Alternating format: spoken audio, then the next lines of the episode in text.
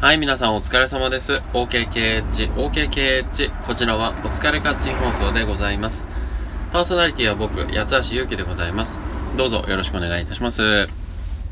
えー、ここ最近54文字の小説を投稿するのにだいぶハマっていて、えー、あの、結構ダークめなものを投稿するようにしていて、というかまあそういうのが書きやすいんですよね。うん、なんというか含みを持たせるっていうんですかね。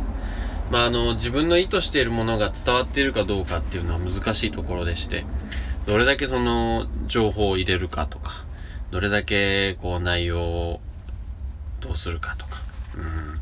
あとはちょっと麻雀やりたすぎて、ちょっと最近スマホで麻雀のゲームをやり始めてるっていう恐ろしい状態です。恐ろしくないんですけどね。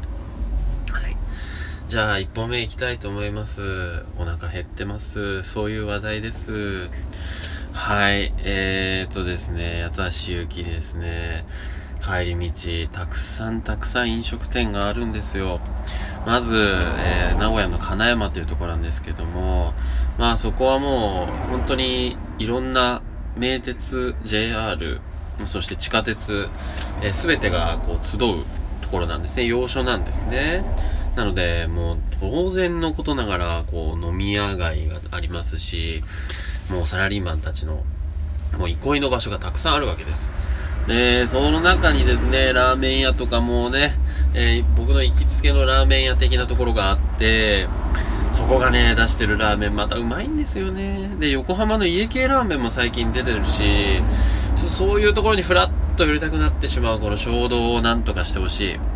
そして、えー唐揚げ、家の近くにはですね、唐山という唐揚げ定食とか、唐揚げ丼とかをこうね、えー専門に出してるお店があって、そういうさ、その、なんだろう、飲食店ってずるいのが、あの、換気扇を絶対道の歩く方に設置してますよね。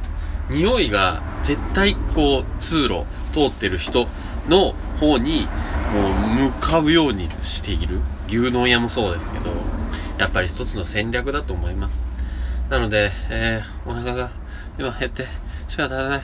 なです。すいません、最後まではっきり、はい、言えばよかったですけども。もうちょっと元気なくてお腹がさっきからゴロゴロゴロゴロなっておりましてね。えー、こんなんではとても家までたどり着けそうにありません。あと、まあ、数百メートルのことなんですけどもね。えー、頑張きたいと思います。えー、2本目、どうしようかな。何しようかな。えー、あ、そうですね。じゃあね。あのー、なん、なんつうのかな。54文字の小説をやっていて、で、あのーこう含みを持たせるっていうんですかね。